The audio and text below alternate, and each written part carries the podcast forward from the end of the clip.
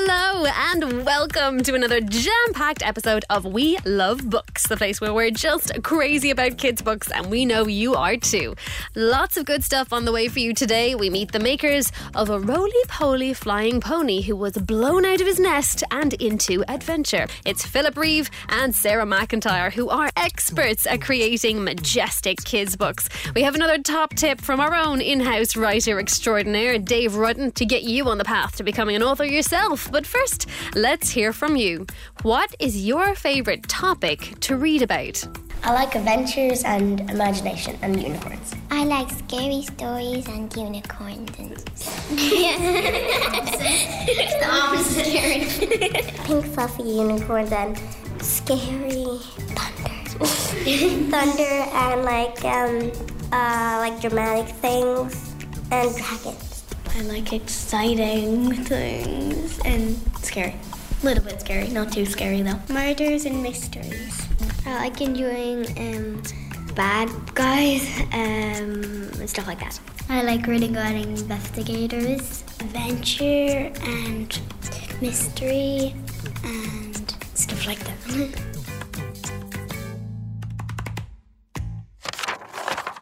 Now on We Love Books, it's time for We Love Reviews. Today, Martin is reviewing a graphic novel called Black 47, a story of Ireland's Great Famine. It's a tale of the Great Hunger told through words and pictures. A graphic novel is a bit like a long comic book, notable because of all the illustrations. Let's see what Martin thought. Black 47 is a story about a family who is in Ireland and they experience famine. The story is set in the famine age, by the way. I think the story is pretty good, it's written goodly, and because it's a graphic novel, the illustrations are really good. And like one of the interesting facts about the story is that it really focuses about the famine. It doesn't say, oh, we'll just forget about the famine. It remembers all of it. And the story is well written too. And anything I particularly liked was really the drawings, illustrations. And I like that they had to go to uh, Ireland to England to America. the destination for the story was go to New York. I like that they had to take boats because planes didn't exist. It really has an emphasis on the history of the famine. I would think it would be a 10 to 16 rating, and I think it's more focused on the boys.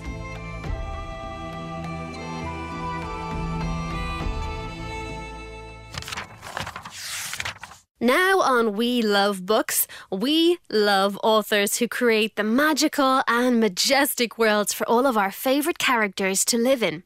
Two such authors are Philip Reeve and Sarah McIntyre. They have written and illustrated tons of books themselves, but then they've done something pretty cool. They've come together to write and illustrate books as a team. So, first of all, they have the coolest job in the world anyway, but what's better than getting to work with your bestie? They've written all about the legend of Kevin. He is a roly poly flying pony, he loves biscuits, and he has a knack for falling straight into adventure.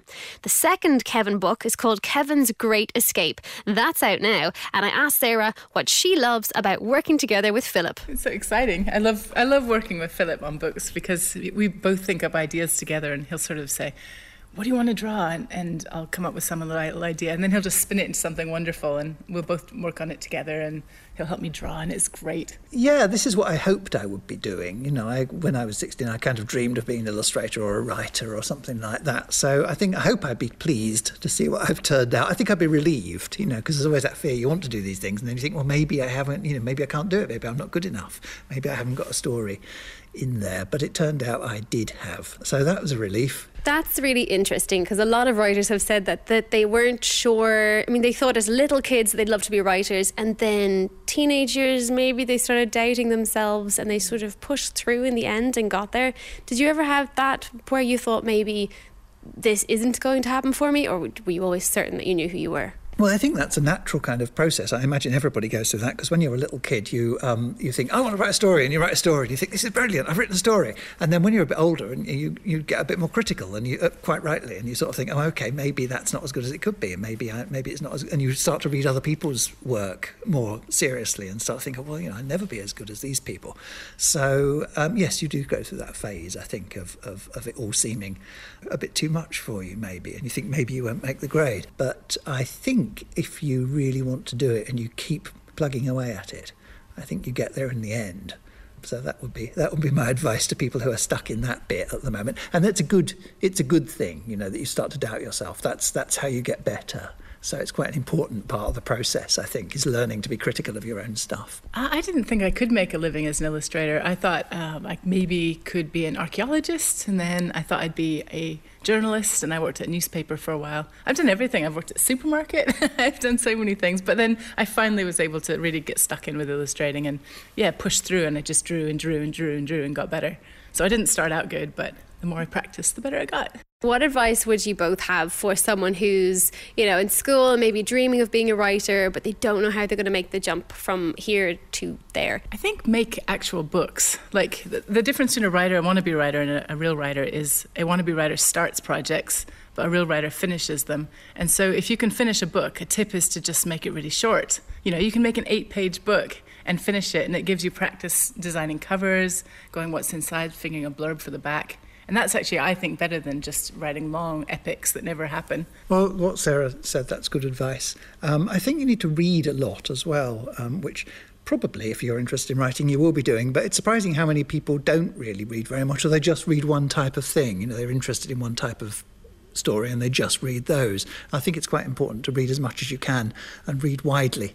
That's what I would usually recommend to people. And I think that's how you learn to write, really, is, is just sort of reading, reading, reading and, and, and finding what other people do that you like and that you don't like and, and starting to apply that to your own work. Speaking of reading, what were your favourite books as kids? I loved comics. We used to get a big um, color edition of comics every day in the Seattle Times newspaper. And then Calvin and Hobbes was always my favorite strip. And you can buy collected volumes of Calvin and Hobbes comic strips. And I think they're brilliant because they work for kids and adults and all the levels of like humor and philosophy and everything. They're brilliant. When I was sort of 10ish, I guess Lord of the Rings would have been my uh, favourite. Um, and, you know, for, for some years after that, and I think you can probably tell that if you read my longer books like Mortal Engines and Railhead and things like that, you can, it's that sort of, uh, that idea of creating a whole huge imaginary world. Um, but I did like comics and things as well. I liked Asterix and Tintin and things like that. I liked funny books. And that's where I think a lot of a lot of that influence goes into the books I do with Sarah, which are which are much sort of much funnier and more anarchic than my solo work. Well, we have two gorgeous books in front of us for readers who haven't heard of Kevin. he's a roly poly flying pony. I'm actually sitting beside him, right? I'm sitting beside large Kevin. he's so round. he is so round. He's wonderfully round. So, how would you describe the books to readers who haven't maybe gotten into the series just yet?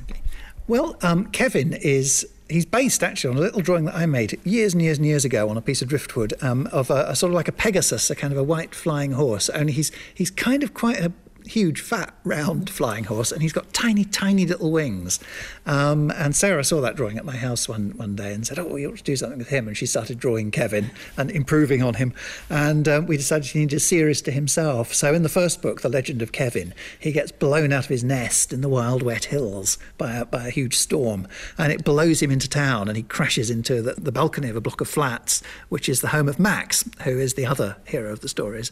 Um, Max is a boy who, who brings Kevin Kevin in and befriends him, and, and Kevin builds a nest on the roof up there, and they become, you know, the best of friends and go off and have adventures together. So it's basically it's kind of whatever we want, really, isn't mm-hmm. it? Anything can happen in Bumbleford, which is the town where it's all set, but it tends to, whatever happens, tends to involve Max and Kevin. Yeah, because in the legend of Kevin, there's a big flood and they have to save everyone from the flood. But in the second one, there's a pop star moves to town. This is the Kevin's great escape, and she's collecting mythical creatures for her park around her house, and it's all like it all goes a bit Yeah, Kevin Wrong. and Kevin ends up getting sort of kidnapped, doesn't he? And sort yeah. of um, imprisoned in in this kind of mythical wildlife park and So having to escape. Max and Daisy, sister, have they have to free Kevin, and also all the other mythical creatures as well. What is the best part of being able to meet friends like Kevin and spend your days creating magic in the world? It's having a good laugh. It is really, yes. We actually we're in Dún Laoghaire doing this interview, and we wrote the Legend of Kevin in Dún Laoghaire. We um, we sort of come up with the idea that we wanted to do a book about the pony, and we knew he was going to get blown out of his nest and meet Max, but we didn't know what else was going to happen. So one day we were over here for the Mountains to Sea festival, and when we were uh, we had some free time. We took a walk along the pier there, right out to the end. And by the time we walked out to the end, to where the ice creams are sold, and walked all the way back again, uh, we had the whole story worked out. And I just went home and typed it. So, um, so that's the fun part. It's just, it's just being able to invent stories with a friend. It, it's just like playing a game. It's just, oh, this could happen. Oh, that could happen. And it's, yeah, it's kind of magical, isn't it? Yeah, the wind that, that probably was inspired by Dún Laoghaire because I was was, wearing yes. a big stupid floofy dress and it was blowing all around my face. Well, every time we come to every time we come to Dún Laoghaire, it's bright sunshine. We've never seen Dún Laoghaire in bad weather. It's just always gorgeous. So we think Yeah, we've we've come to believe that you have a kind of Mediterranean climate over here, and you just talk about the rain all the time to put people off coming because you don't want the tourists. it's like the French Riviera here. yeah, it is. It- What is it like writing together? Because I haven't met a lot of authors and illustrators who work together. What is that like? Is it very different? Is it easier? Is it harder? And would you recommend it to kids? Ooh, yeah. Yeah, definitely. It's yeah, really, it's a really good way to write um, because it's quite hard coming up with ideas. Basically, that's one of the one of the toughest things about writing is coming up with an idea and kind of keeping it going because you can't just have an idea. You then need to kind of turn it into a story, and it's sometimes a lot easier to do that if there's two of you. Um, I'm good at thinking up the idea. Like I thought, oh, we should do a little um, thing, a book, which ended up as Pugs of the Frozen North. And I thought, how about a, a race with a bunch of tiny, ridiculous dogs to the North Pole? And I had the idea, but I couldn't like turn it into a whole big long story. And, and Philip could make it really funny and bring in lots of extra details and flesh it out into a total story. So you're much better at that. You can think of all the interesting Well, things that know. happen. We, we think of things that happen together, though. It's kind of it is kind of like a game. It's like a conversation. We talk and talk about these things, um, and then eventually we don't we don't sort of talk while I'm sitting writing, but you know we talk about it until we kind of know who all the characters are and what the story is, and then I go away and write, and then I'll show it to Sarah as I'm going along. So every time I get like a reasonable chunk finished, a chapter or two, I'll send it to Sarah, and she'll maybe suggest other things or s- suggest what might happen next. Um, so it's it's a it's you know, it's definitely written by both of us. And it's great that Philip's an illustrator as well, so he gets pictures. And when I, when I run out of time to doing the, for doing the pictures, he'll come to my desk in London and, and sit there and help me draw the pencil roughs. Yeah, I help with the roughs, and then Sarah does the final final artwork. When I do picture books, I tend to sort of, I'll often have more than one character, and I just have them do conversations and, and entertain me. And that's how I usually just see what, what would they say, and then just let them keep talking till the end of the story. Do you miss them when the story comes to an end? Yes, I do actually. I, I get really invested in the characters, and if, if we sort of finish one set of books and move on to something else, I kind of think they must be like in the in backstage, like doing other things, and you know, kind of waiting to come out again. Do you talk to them? Uh, next time I,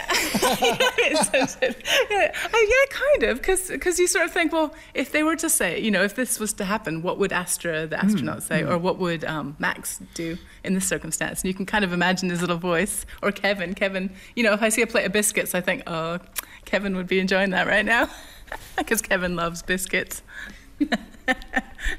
You have a new beautiful book here. So, apart from bringing that around the place and sharing the joy of Kevin with everybody, what is next, or is it top secret for the two of you? Ooh, it's the next Kevin book, actually. Well, yes, Kevin. Number three. uh, The first books we did together were all standalone books. The Pugs of the Frozen North, Oliver and the Seawigs, Cakes in Space. They were all just sort of individual stories. But we decided with Kevin we would try doing a, a series of books because that gives you. It's, it's quite nice to do standalone stories, but also it's nice to do a series because you get to kind of follow characters through and, and develop things more.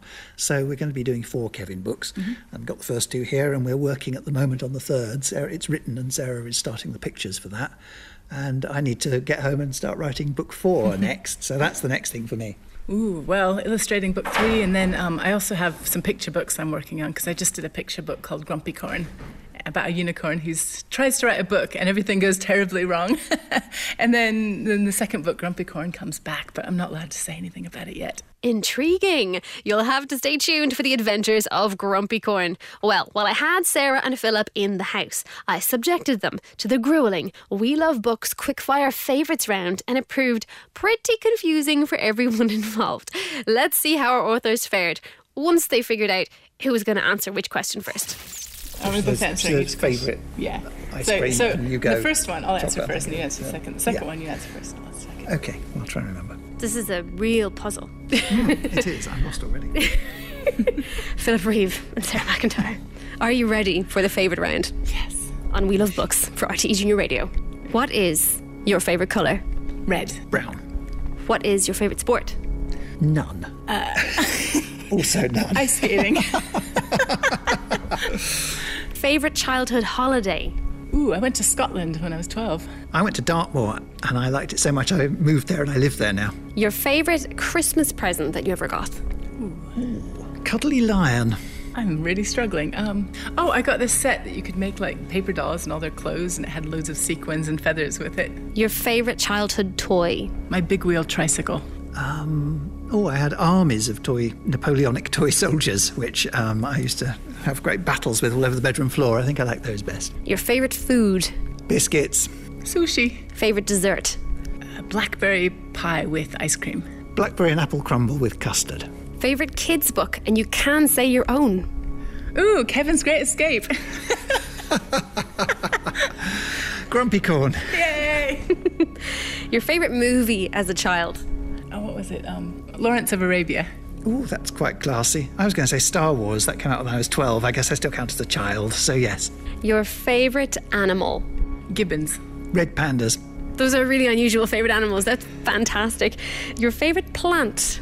Oh, I hate monkey puzzle trees so much that I think I actually love them. Oak trees. Your favourite subject in school? Art. Yeah, art, probably. And finally, your very favourite sweet? You go first. Chocolate. I don't really like sweets anymore. I liked them when I was a kid, but now I only like chocolate. I love all the sweets. Um, I couldn't choose. I just want to go into a candy shop and like take over the whole place. Um, caramels.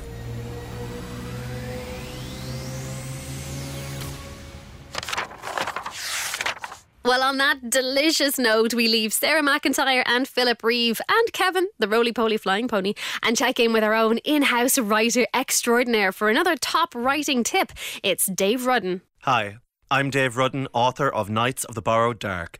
This is your two minute tip on building a world. Start the clock. Every story in the world can be boiled down to what if. What if dragons and humans had to coexist? What if the dead came back to life and were super upset about it? What if time travel? What if is a great place to start. If you want to build a world, start with the big questions, the broad stroke questions, the surprising questions, the questions nobody has ever asked before. But you can't stop there. These big questions are a lovely jumping off point, but to actually create a world, you need to start big and then go small.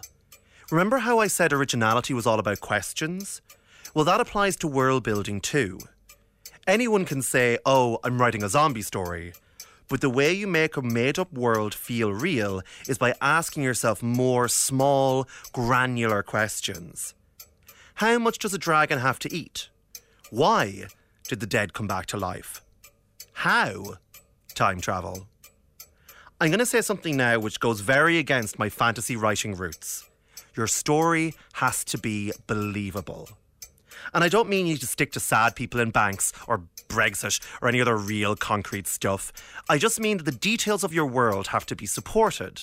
You have to have thought of the consequences for those large brush strokes. And this might sound like a downer, but actually, this is where you get to have fun. This is where all your flourish comes in.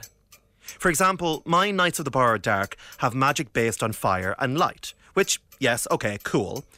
But then I started thinking about consequences. When a knight gets mad, the temperature jumps. Candles near them melt. The ground chars under their feet. And my nervous teenage protagonist Denizen pretty much always suffers from a low level blush. These small world building details are a chance to make everything in your world feel connected because everything should be. Your characters are a product of the surroundings, and your plot is a product of them. Now, you might be thinking that this sounds like a lot of work, but next episode, I'm going to show you how to tackle all this in the first draft of your story. All right, challenge time. Come up with a type of magic, and then come up with an unexpected side effect. Something normal, something everyday, something totally yours. Dave out. Thanks, Dave. As always, a fascinating journey into the mind of that most mysterious creature, the writer. Well, now it's over to you. This is the part of We Love Books where we love stories written by you. Daniel has written us a gripping tale of a mountain climb that Freddie will never forget. The Epic Mountain Rescue by Daniel Kuhn. Chapter 1 Ding, ding, ding. What the? Happy birthday, Freddie! You have received a letter from the Royal Climbing Association.